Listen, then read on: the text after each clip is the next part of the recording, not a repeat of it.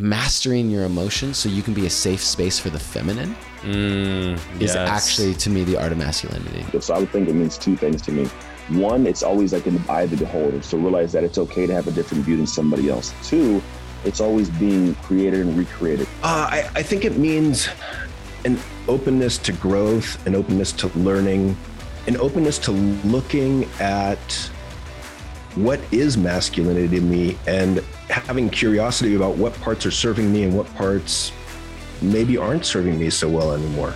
And so the art of masculinity is truly that. If you can master being a lion and a lamb, you've mastered masculinity. The art of masculinity to me means knowing how to gracefully dance between both the feminine flow and the structure of the masculine. This is The Art of Masculinity with your host, Johnny Elsasser.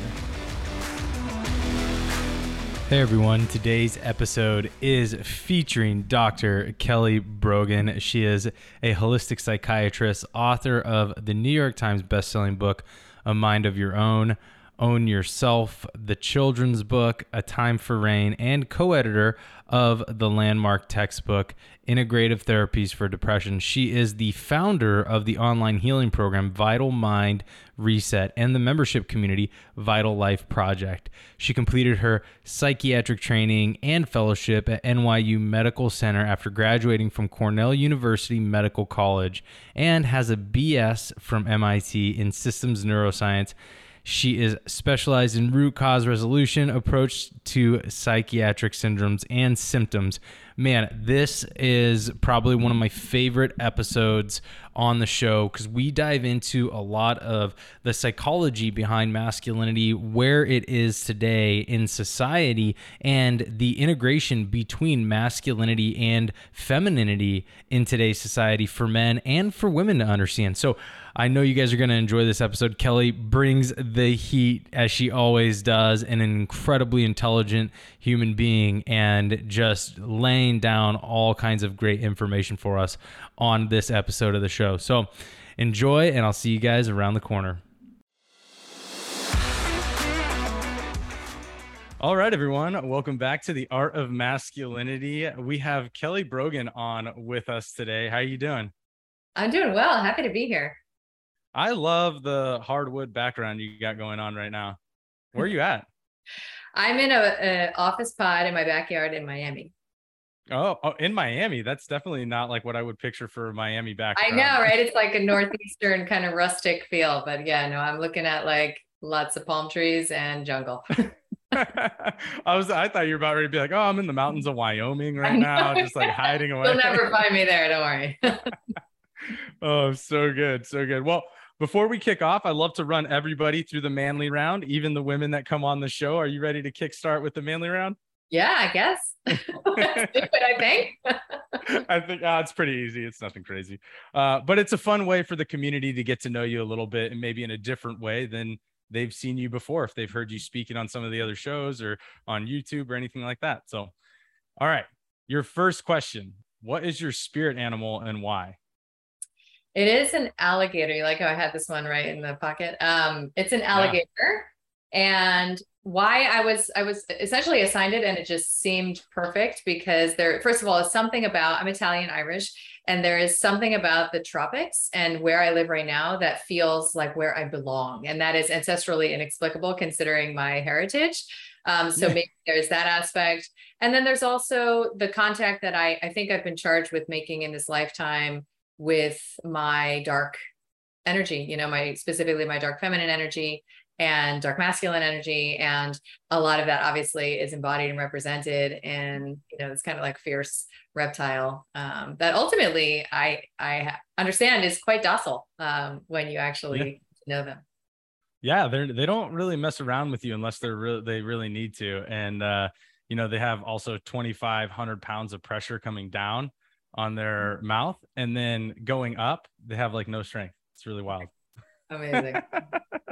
really wild. I know really random facts about animals. I spent too much time in the Middle East watching National Geographic, so uh, it was that was my pastime. That in the gym. So, um, all right, your next question is, Uh, what song, whenever you have, to, whenever you hear it, no matter where you are, so you could be surrounded by like a million people out in public. If this song comes on, you actually have to start singing out loud with. Oh wow.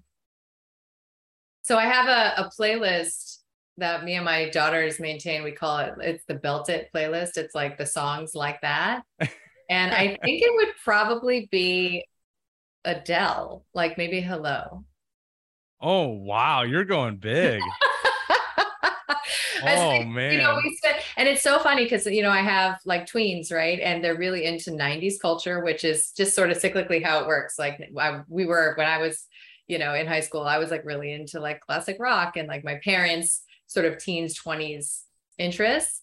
And so they're really into like 90s stuff. And we just traveled together in Asheville. And the whole time we just were like singing in the car all of these like 90s jams which I didn't even know I felt passionately about singing along to. So maybe there's many answers to this question. Well, we'll stick with Adele because that is big and it's the first time on here because I don't know many dudes that are going to be like, yeah, I'm going to bust it. Like, we all love Adele. Like, we'll all admit that. But holy crap, are we not belting out Adele out in public? Like, yeah. oh, so good. I love that. All right. Your last question is so at this point, you'd be able to time travel or you could stay in the present moment. But you have to pick somebody that's well known to relatively everybody around the world. So if you could pick one well known person, you could travel in time. So it could be somebody in the past. Who would you prank? And if you know a prank, what would it be? Oh my lord. this is a fun one. This stumps a lot of people. I know. It's like a multi layered question. Oh, wow. I mean, probably Alan Watts. and what would I do to prank him? He seems pretty easy to to fuck with. Like he like he like he would like he's got a great sense of humor and find something funny. I think I would just show up in his bed one morning and tell him that I'm his wife. it would work out for both of us fun for him and great for me. that is absolutely epic. And Alan Watts would be a great one to prank. He'd handle it very well too. I think mm-hmm. he'd, he'd, be pretty fun about it. Um, that's a good one. I like that. I listen to Alan Watts a lot, so that's really funny. Love him. Oh, yeah. Well, that was it. That was the manly round. You, you came out unscathed. I love it. You did a great job. We don't have to shut off the podcast. We're right. good. On to level two. On to level two. Yeah. So, um, you know, everybody heard the intro coming into here, but I want to give everybody a little bit more in depth background about where you came from and how you came down this path of your books, but also kind of this holistic approach, um, you know, bucking the societal norms of pharmacology and medicine. Yeah. I mean, it's, um, it's pretty much the same story as any physician who has gone rogue. You know, we do so because we have an experience ourselves of dissonance with the system that we have otherwise dedicated ourselves to supporting and purveying and um, really infusing with our, our life force energy. So, you know, my glass ceiling that I bumped up against was when I received my first diagnosis. So, I had never ever been conscious of my health, what I was eating, my stress levels. Like none of that was even, I was super, super conventional person. And uh, I was raised second generation. My mom's Italian. And I think a lot of us in second generation, you know, sort of households, like we just start, we just embrace everything Americana, right? It's like everything that is the, the, you know, orthodoxy. Yes, please. So I was, you know, my mom is like this incredible Tuscan chef, you know, and we had like Coca Cola and Oreos and all the things in the house. And I became like a junk food addict and um, and I've always been thin. So I didn't have that disincentive, mm. you know, to trash my body and, and treat myself like, you know, a shitty rental car. Um, so it wasn't until I was diagnosed, uh, which was postpartum, my first pregnancy, about 10 months postpartum, mm. with uh, an autoimmune condition, um, Hashimoto's thyroiditis, that, um, and interestingly, since we're, you know, speaking to a largely male audience, which I, I love, um, my brother and my father uh, at the time that I was diagnosed also became interested and they themselves were diagnosed.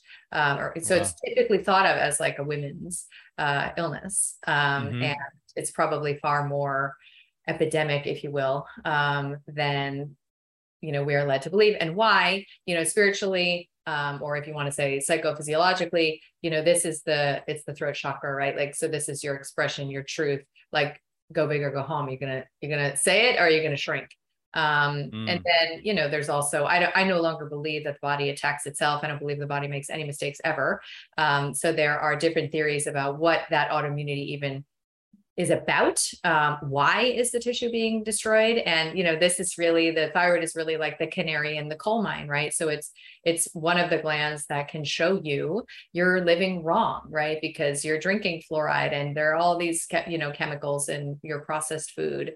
Um, you are nutrient depleted you are dehydrated um, you are running your adrenals into the ground you know through your stress addiction. So you know there are many explanations beyond just like your body you know messed up and is now attacking itself. So for me this diagnosis it was a fork in the road. I knew that i could just take synthetic hormone for the rest of my life and feel like shit like all of my female patients did many of whom had this diagnosis already. No thanks.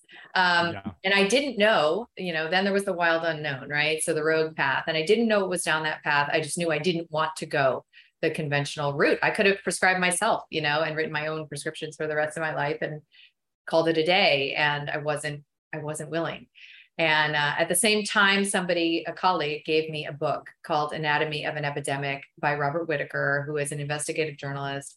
And she said, You know, Kelly, like you prescribe these meds not only to regular old people, but specifically to pregnant women. So you must really believe that these meds are are a good idea. You know, what do you think of this book?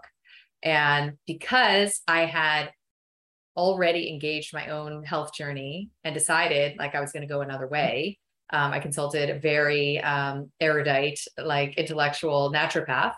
And I started to understand that there are ways that I could, you know, rehabilitate my body that might get me out of jail free, right? Like that might get mm-hmm. me out of this this diagnosis, and that's what I wanted. I wanted out. Um, and at the same time i'm reading this book and it's basically about how we as psychiatrists are um, perpetuating exactly that which we purport to resolve which are these you know so-called mental illnesses all of them from adhd mm-hmm. to generalized anxiety to bipolar to depression and uh, even schizophrenia and that it's actually the medications themselves that are driving the disabling epidemics of so-called mental illness the world over and rendering things like depression the number one cause of disability worldwide mm-hmm. and so i finished that book i went through my experience i put down you know my prescription pad and never started a patient on medication again ever um, to this day and i developed Amazing. a lot of experience with what it looks like to come off these meds strategically um, even after 20 you know five years or whatever and um, what it looks like to reintegrate with yourself you know body mind and spirit after a mm-hmm. long period of time of self-suppression through um, psychopharmacology um, and i also began to look at how and why you know illness occurs what it's about and that it has a natural course, right? So in, in interventionist medicine, we never see that natural course. You never know what a UTI looks like or bronchitis looks like, let alone pneumonia or something like that, or suicidality. You never know what it looks like. And it really stems from our impatience, um, our mm. fear, and our need to control, right? So um, when we are kids and we start crying, what happened for most of us was stop crying. Here's the lollipop. Go calm down. I'm not talking to you till you shut up. Like whatever, some form of domination and authoritarian imposition on our felt experience and its validity, right? And mm-hmm. so we mm-hmm. never learn. That's why many of us, if we, men and women alike, if we start crying, we feel like, oh my God, I might never literally stop. Mm. Right? Why do we have that? That's a crazy thing to think and feel and be afraid of right? But we often have that at a certain point in our development as adults because we've never experienced the natural arc. We've never been supported by our parents to see, you know, as kids, to see that, oh, yeah, you start crying, then it gets really intense. There's a catharsis, and you calm yourself down and you might even be laughing in 10 minutes right so that arc is unknown to us so we continually interfere with it at the early stages and this is exactly how we treat anything that feels adverse anything that feels scary it's the relationship of a control based life that is fundamentally disconnected from the feminine energies of emotion, of movement, of dynamism, of creation, even. You know, this is what we do to childbirth mm-hmm. as well. It's managing, controlling, and directing in ways that are inferior to what would naturally be available through the organized intelligence of a certain kind of um, an arc of expression. So, you know, that was those are my humble beginnings. And yeah. from that, you know, place of really committing to uh, learning about the human experience without pharmaceutical intervention, I I learned a lot. You know, I learned a lot yeah. uh, spiritually, and I didn't. I was not like a spiritually oriented person at all. I was an atheist my entire life, belligerent one actually. Um, and you know i started to then encounter what is often referred to as the dark night of the soul. And i went through many many deaths and rebirths um, over the past i would say like 13 years or so. And uh, it's really led me to where I am, you know, now, which is really to focus on this through line of reclamation. Like, what is it to really own yourself? What is it to walk with sovereignty, you know, in all these different dimensions of your life? Yeah, and I, I really like that you you hit on so in that spiritual realm, you hit on that throat chakra, and I want to kind of back up to that for a second. So so women have been uh, oppressed for so long, so the throat chakra is a big one for women. They hold they hold their voice back, which creates a lot of dissension uh, within them chemically and that causes a lot of problems. And we've seen that from numerous uh, doctors talking about how they can show that through other modalities. Alisa Vitti is one of the big ones who started doing that and going like holistic on her approach with hormones. And then with men though there is this same component with um, really emotions. And, and i like that you touched on that. So i wanted to explore that a little more with you especially uh, as men being always referred to as anger and driven through those types of emotions that are completely negative. But do you believe it's really that they're holding that back or they just don't know how to convey it? And then how can we get them to adjust that and then potentially optimize their body? Wow, this is such an important question. Um, so I've become, you know, very interested in in you know parental woundology, right? And specifically mother wounds and father wounds, and how it is that we carry these patterns of learned defenses into our adulthood, even beyond the time that they are serving us any longer, right? And that's mm-hmm. what illness is. It's like an intrapsychic conflict um, that expresses through the body to really get your attention and bring to your awareness that something is out of alignment in your lived experience and your carried beliefs um, and in your patterns and habits of being, right? So I'm a big um I don't want to say proponent, that's the wrong word, but I I am a big believer that men have been set up to fail. And mm. one of the ways that they have um, been set up to fail is by mothers who castrate them. And you know this mm this is something that is often discussed in the Freudian literature. Um, Alexander Lowen writes a lot about the role of um, you know shame around our sexuality and how it comes up in these triangles early in our life. You know where we um, identify with our same-sex parent in desire for our opposite sex parent and our basic vital force is something that we're shamed for whether it's literally you're caught masturbating or whether it's just like jumping on the couch right like mm. it, your energy is something that your impulses your animal nature is something that you are told is bad and wrong you need to control and hide and yeah. you know many of the ways that this affects men is like this chain um, that has been handed down because women feel unsafe with the masculine right mm-hmm. because of the ways that we are obviously out of balance within ourselves and then in complementarity and we when women have sons they need those sons to conform to their own emotional safety standards. And this is where you get the parentified son who is functioning as the best friend, functioning as, in many ways, like the lover, partner um, to the mother and the caretaker. And that boy grows into a man who has been told that his animal nature, right, that his raw force is scary, problematic, and should be mitigated and controlled and hidden, right? So he Mm. should do what? He should appease mommy. He should please mommy. And if he doesn't guess and dance around like, you know, a circus pony um, in time, then she's going to punish him.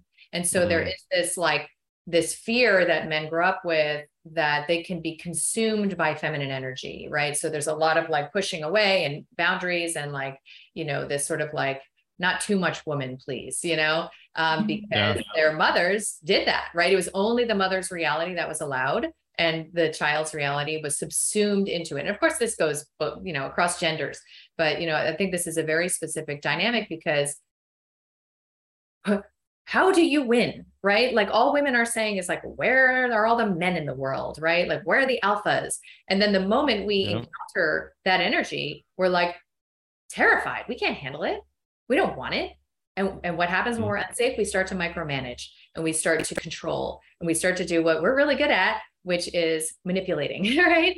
And again, this this cuts both ways, but it's a very common dynamic that I see, and part of how I have a lot of compassion um, for for men because there is really no way for y'all to win, right? Like if you express yourself in your full animal nature, you take control, you take the direction of, you know, you you guide the ship, you make the decisions, um, you become protector provider we are not attuned as as women um, to know how to submit to that with reverence and devotion we're not attuned to know what to do with that um, in a way that requires that we cross this threshold of trust really Mm. trust and surrender right and so because of that sort of like fear that's reverberating between us you might default to self-suppression as a man um, to hiding, right? And to otherwise just appeasing. But what appeasing is on both ends is just betraying yourself, right? Because when you're meeting another's needs before you're meeting your own, you're betraying yourself. You're abandoning your own post. And so we're in a we're in a bit of a mess. And I think that the the experience and expression of emotions, I'm a big believer that that, you know, intragender um, support is needed, right? You should take Mhm. your emotions, your struggles, your situation to your men, Mm. not to your woman. This is my opinion. Um, Yeah. Relationship dynamics, right? And I should take my stuff primarily. Of course, we deal with it first ourselves and then to my women. Mhm. And what I can offer you, I'm a huge David Deida fan. I don't know how you feel about his work, but you know what I can offer you in in relationship and in dynamic, and this is not just romantic, although it's it's much more relevant there, is the real time movement of emotion through my body. And you have to be unafraid of that, right? You have to be able to hold that and handle that, which you'll only be able to do if you've healed that mother wound. If you've come to understand Mm. never make mommy happy. You will never be good enough, right? And you just kind of get comfortable with never ever getting to the point where you're good enough, right? Never ever getting to the point where the job is done of satisfying mommy, right? And that inner work, Yeah. when you bring that inner work to dynamics with women, is a totally different thing because you trust yourself finally. You know that you've got you. You know that you don't actually require, you know, her attention even right you love it but you don't actually Yeah. require it and so this liberates you to know what to do with your own emotions when to speak what when to you know you know you become your own uh, inner guidance system. And that none of that happens when we're in these trauma bonds of doing it the old way we did it as as kids. So you know that's a, a long-winded answer to i think a very relevant dynamic that's really coming up for transformation right now in society because it is you know i used to be a belligerent nasty honestly feminist and i hated men for most of my life. Mm. um, and the truth is that the fear underneath that hate and rage um, was that I would be killed for expressing myself and specifically expressing my sexual energy um, or integrating it into my being. Wow. And I only came upon awareness of that fear um, pretty recently in my life, honestly. And I probably have been projecting it all over the place, including on Big Daddy government and all of these things I imagine I need to protect myself against instead of getting down to the business of, you know, reconnecting to my intuition and creating the world that I want to live in.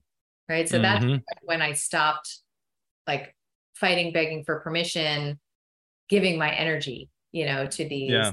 uh, controversies.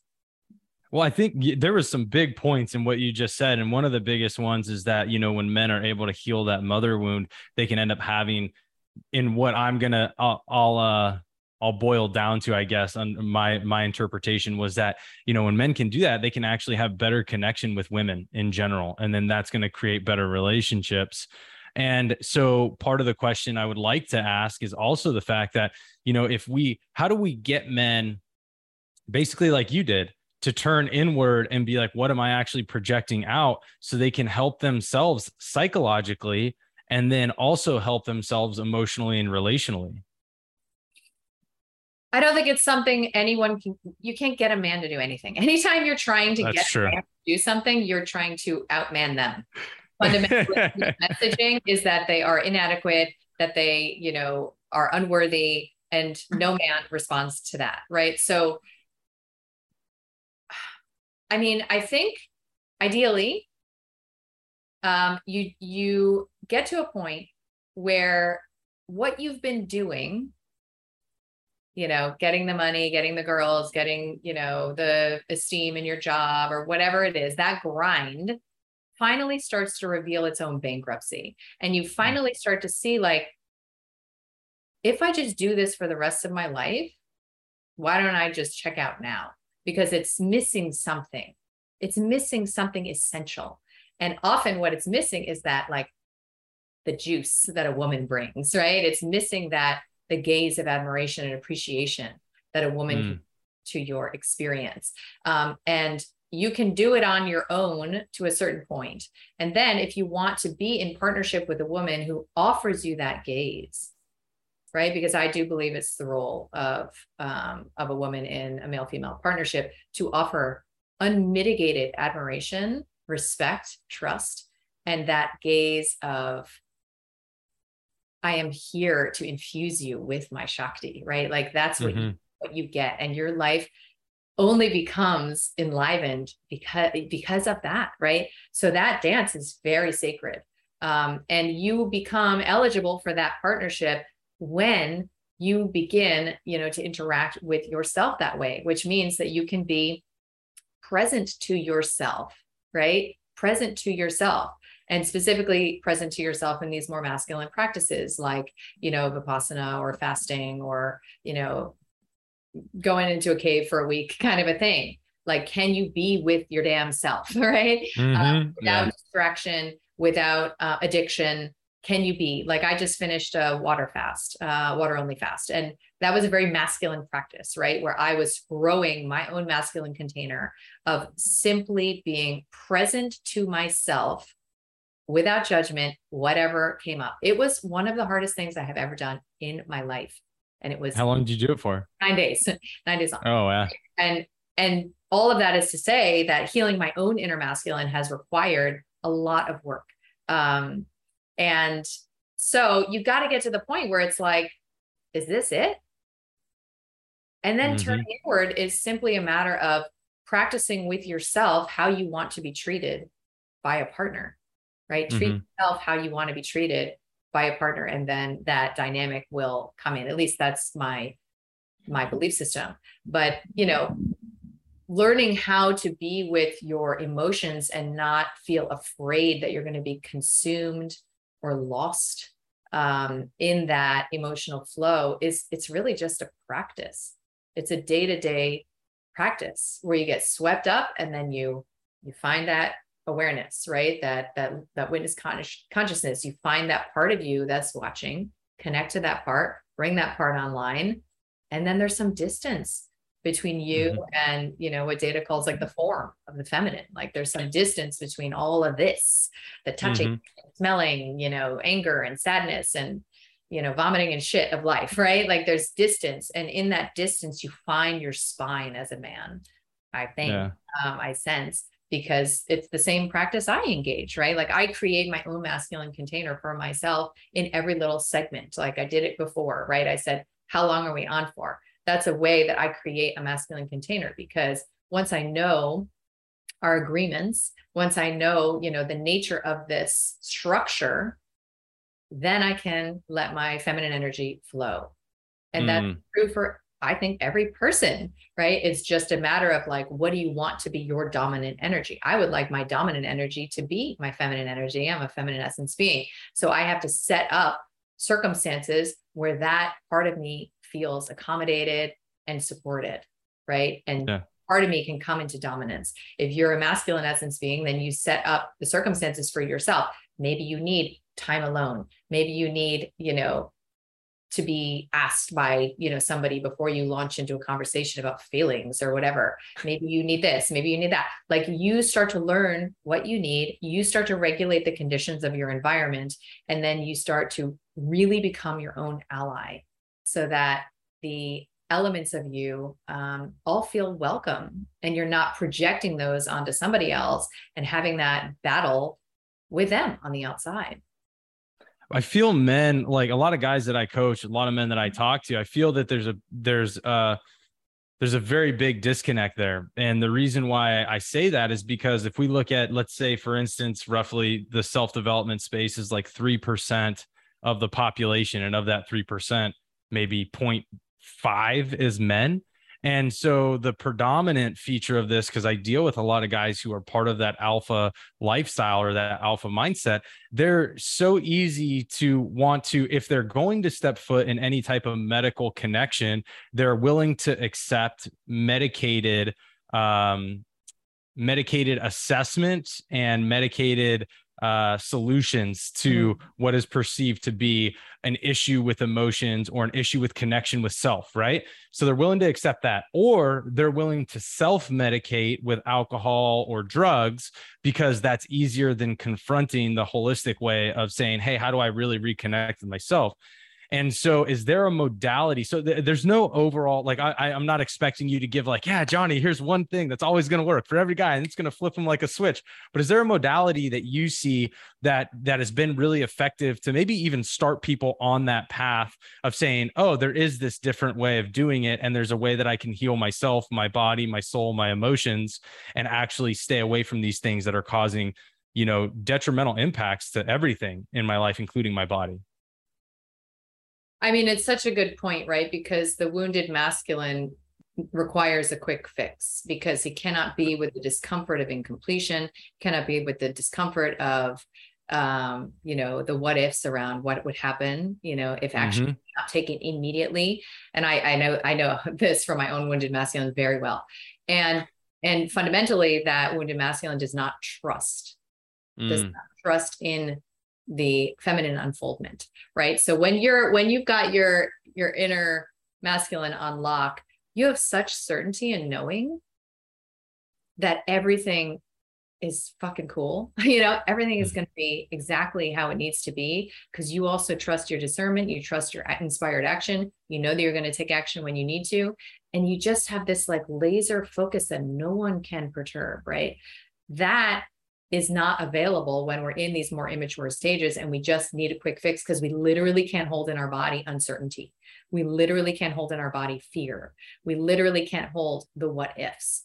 So mm-hmm. when you're feeling something's wrong with my body, with my, you know, I'm not sleeping, I, I can't focus, I uh, feel, um, God, like this wet blanket, heavy, heavy blanket of like hopelessness all around me.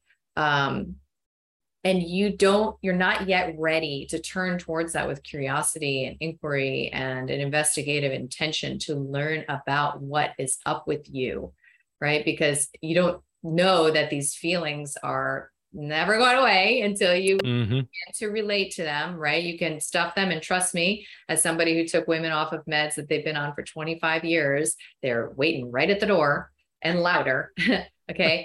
so if you know that there's no quick fix, there is no magic pill, there is no escape hatch, then mm. you have only the option to pull up your, you know, man britches and walk through the fire.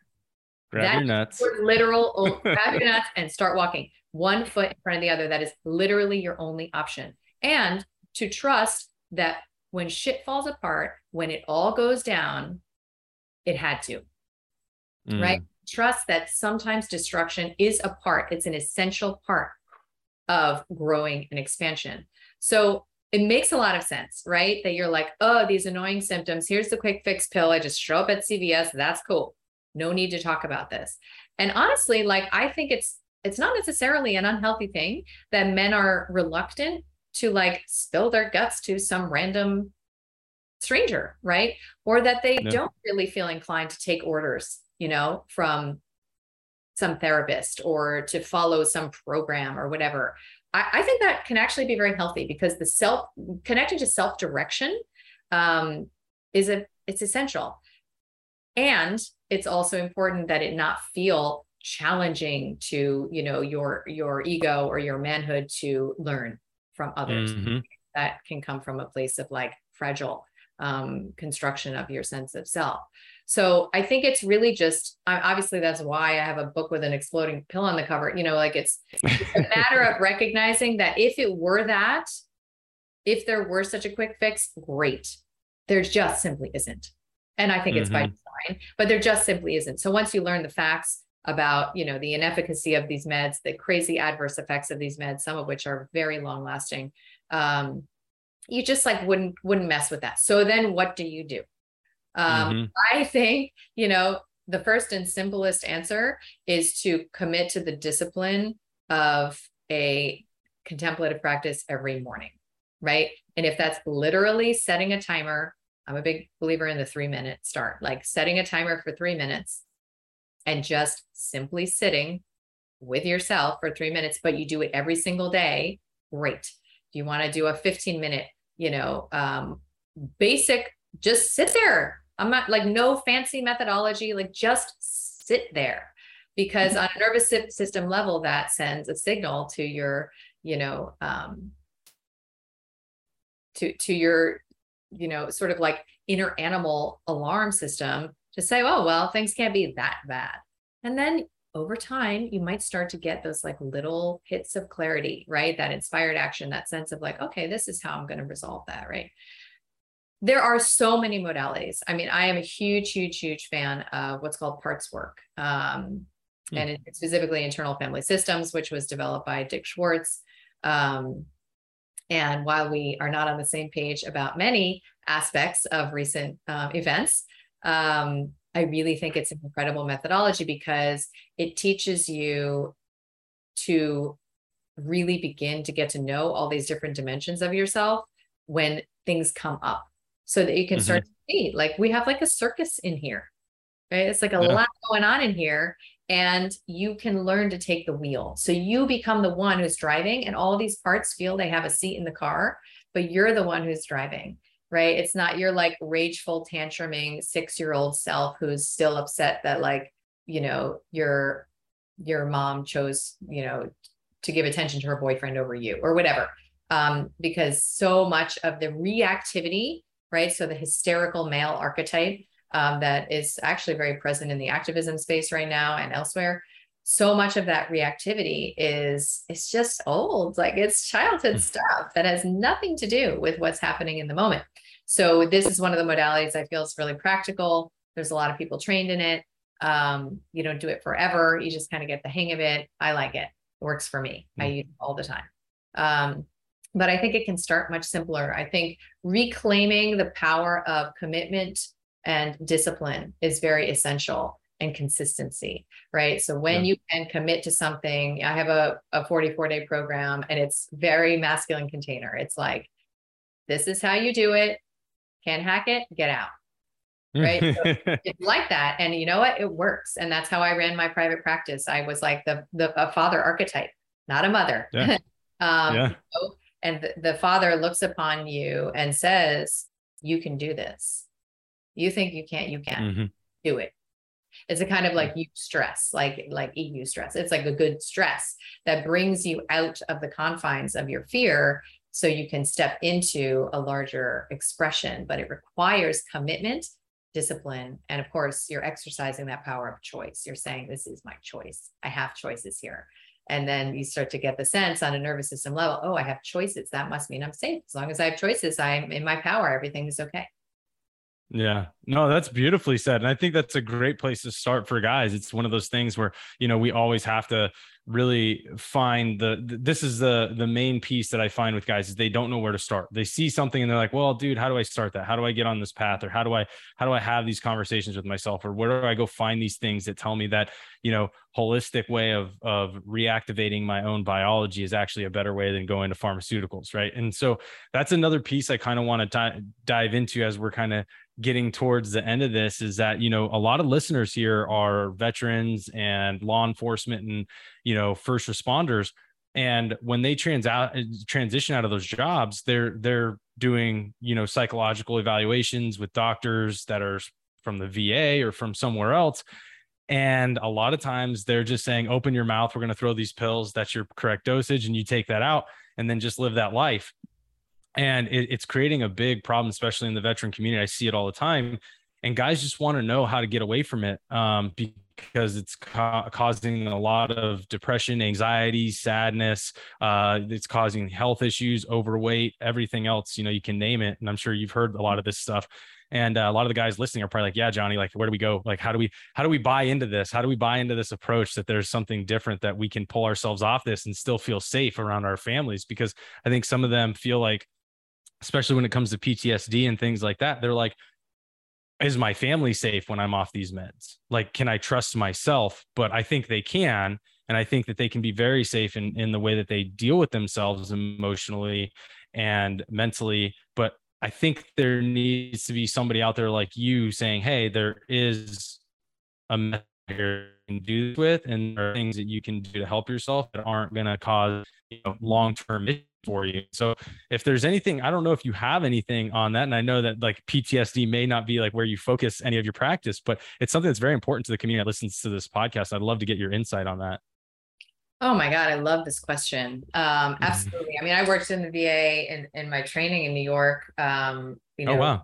for eight years. My dad's a veteran and um, I have a lot of yeah insight even through his experience of exactly what you're describing, which is like it's this very like well-intentioned support system that ultimately just creates dependency, addiction, and disempowerment um, yeah. in these in these you know in these vets, let's say.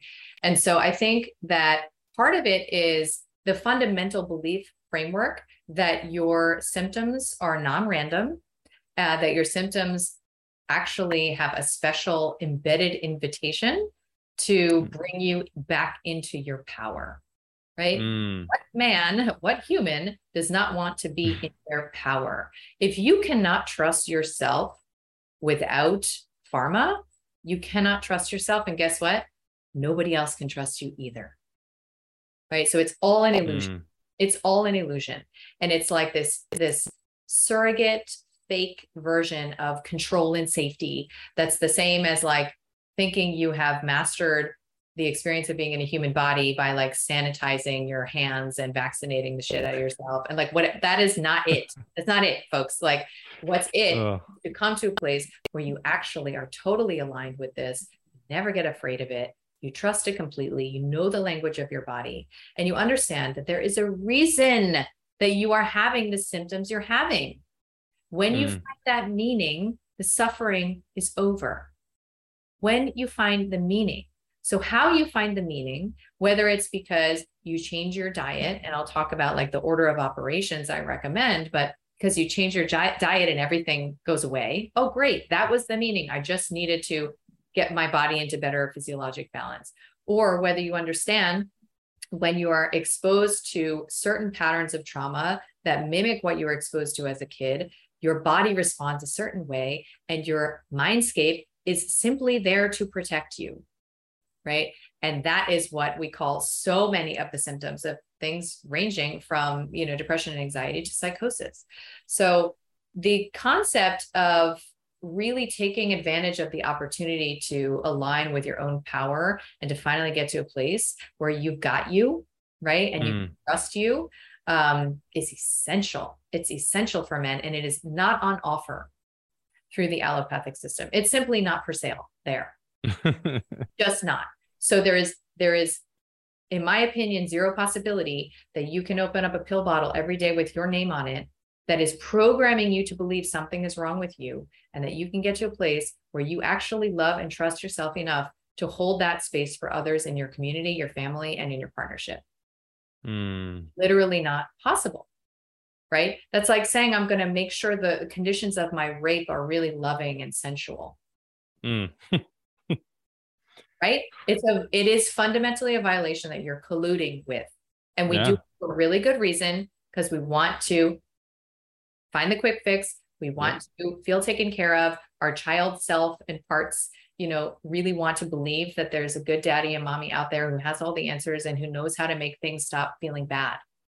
hmm It's not that way. It's time for us to adult, right? It's just time for us to grow up and to take responsibility and recognize that only we can sort ourselves out. And that doesn't mean you don't get support. It doesn't mean you don't have like minds and experts, you know, you consult, that's fine. But it's the energy of there's nothing wrong with me. I am not damaged and broken. And in fact, I'm going to alchemize this into power. hmm So I am a believer in an order of operations. So while I think 100% of what we deal with is trauma informed at this stage in our human development, um, everything we call our personality, our habits of you know thought, our behaviors, our relationships, all the things we hate about our life come from the familiar patterns that now actually we get a lot of satisfaction and even enjoyment out of subconsciously um, of our childhood, right? Hmm while I believe in all that, I don't think that's where you start, honestly. I think the best place to start is regaining connection with the power of your choice through lifestyle change. And that's why, you know, in my books and in my program, I, I advocate for just give it a month, give it a month and go in big. Like get hardcore about your lifestyle choices. Clean up your diet. Of course, I have like, you know, my specific recommendations for that and opinions, but whatever. Clean up your diet, right? Clean up your your in local environment, right? What what are you consuming? What products are you consuming? You're going to go to the supermarket, you're going to buy detergent. You have a choice to buy this one or the one, you know, without the chemicals. You have a choice, right? So get Yeah. conscious about what you're buying. You know, what is the water you're drinking and then what are your habits? Like what time are you going to bed? How are you actually like creating the conditions for your nervous system to chill out? And that Mhm. can happen really quickly. It can happen in one month of commitment, like no bullshit, no cheating, do it. When you're ready for that one month, you will see that your nervous system comes online, your regenerative capacity starts to, you know, take command, and things shift and change literally before your eyes. Your symptoms shift and change. And this is even if you're on meds. So I took everyone through this protocol on meds. Mm. Then, Really? Yes, I never touched their meds before they had this protocol under the belt because I learned the hard way. When I did that, it was a mess. So Oh. I learned that first this, first this. Then from that platform, coming off of meds is available. You know, getting to a place where you look at your challenges and experiences of adversity differently is available. Quitting the job, leaving the marriage, you know, having that hard talk with your dad, whatever. All of that becomes available when the white noise of just feeling like shit all the time starts to quiet because you're balancing your physiology. And then you'll progress because then you'll start to know, you know what? Whatever happens, I've got me. Mm. And that inner okayness is, in my definition, sovereignty, right? When you can make consistent contact with that inner okayness, no matter what is going on in your world, literally, you are. And now, Mm. moment before, you can have all the rights, you know, you want. And if you can still get your panties in a bunch over, you know, losing money, losing a job, losing a woman, you're not free. You're still sourcing.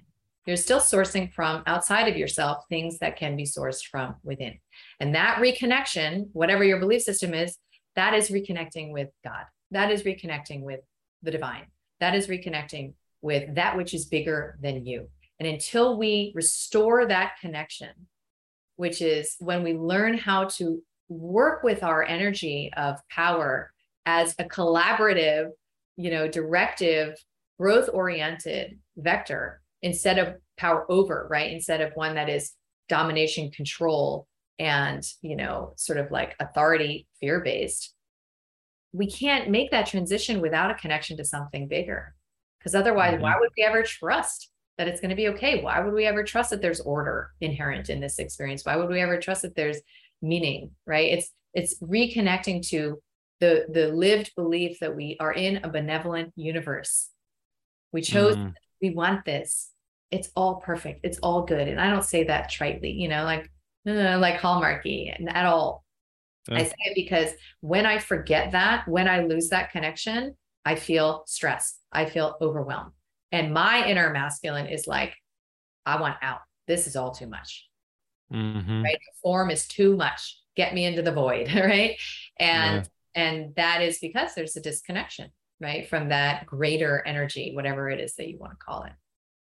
Mm, that's beautifully said. And I like the order of operations. It gives them something to follow and break down. And like, not just, you know, most people being like, well, first come off the meds. You're like, no, no, no, let's get you cleaned up first and then come off those. That way you do feel that connection to yourself. You do have that safety net there that you can trust yourself because you've been on some form of accountability and integrity for a little while to then step off the meds. It's beautiful. And I think a lot of guys will really resonate with that this has been an amazing conversation, um, Kelly. This has been awesome. And I wanted to just have you give a little snippet about your book, Own Yourself, real quick for everybody. We're going to link everything in the show notes. Um, we got a description about it there. But if you can just tell everybody in a synthesized fashion, you know, what is it that they're getting into if they buy your book? Mm-mm. So I wrote this um, and published it just pre pandemic, which is interesting because it became very relevant, very big. yes, it uh, did. yeah, and it's, it's really just the same order of operations, right? So I, I broke it into three parts: get real, get well, get free. The getting real part is like if you need science, if you need information, if you are somebody who wants to mind down, right? Like get into the thought realm and then impact the possibilities that become available um, in your lived experience. That's how I'm built and i you know i i provide all of the not all but i provide a good argument um, around the myths surrounding yeah. um, medications but not just psychiatric medications i feel this way about all medications um, you know i raise my kids in a we live in a pharma free household we're doing great you know like yeah. it's it's just a mindset shift and it doesn't need to be dogmatic and rigid it's just a mindset shift and actually mm. the great benefit of marinating in this science that says, you know, what, we've been sold a bill of goods about these meds, what they do, um, what they can do, and how they do it. Um, once you get into that space, like you stop being afraid, and mm. somehow you have a different relationship to what we call like symptoms, illness, and even disease. So that's the get real part is just like rebrainwashing yourself. The get well part is like the action steps I talked about. My entire protocol is in there. If you want to do it yourself, of course, we have it, you know, in community based um, or you know online program as well. And then the get free part is like how do you begin to do this work that we talked about of reparenting yourself of healing you know those those inner parental wounds? And how do you begin to actually you know reunite with your body as an instrument of consciousness you know where your body is actually how you how you become aware of what you would otherwise not be aware. It is your yes. It is your no um, it tells you you know when you're aligned and when you're not. And mm. you you really um, become allies um, with your body and only when you learn to start to feel emotions without suppressing them and needing to hide from them. And that's an initiation you know like i said with that fast that i did it was an initiation for me because i would have otherwise i mean i've been running myself from myself my entire life you know with podcasts and books and productivity and you know, TV and conversations and whatever, just food, just literally yeah. like any way, but being just with me in quiet. Like that was, I had to break through, you know, this, this glass ceiling into the space of like, oh, it's okay. You know, it's actually okay. I'm still alive. And it, it's not actually as bad as I thought it would be. Um, you know, and I met this part of me that was like, this is life is too much, you know, and that part of me has probably been pulling the strings between, you know, behind like the bar of chocolate I eat every day or whatever. Yeah. Um, you know, just make that, make that pain go away. But when you go into it, you really just courageously go into it. You even let it get bigger. It has an arc always. It always has an arc, right? There's a beginning, middle, and end. So yeah, so that's all, that's all in there and uh, I, is of service.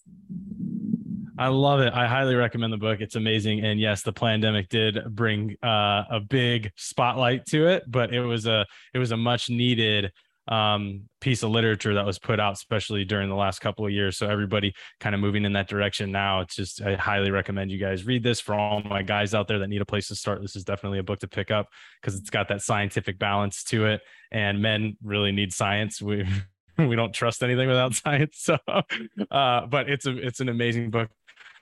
Oh, well, Kelly, this has been an amazing conversation. I really enjoyed spending time with you today. Um, everybody listening, everybody check out Kelly's books. Make sure you guys are following her. Check out what program she has. You are awesome, amazing. I love the light you're putting into the world. And to everybody listening, as always, remember to drop the ego and stay humble. Until next time, guys.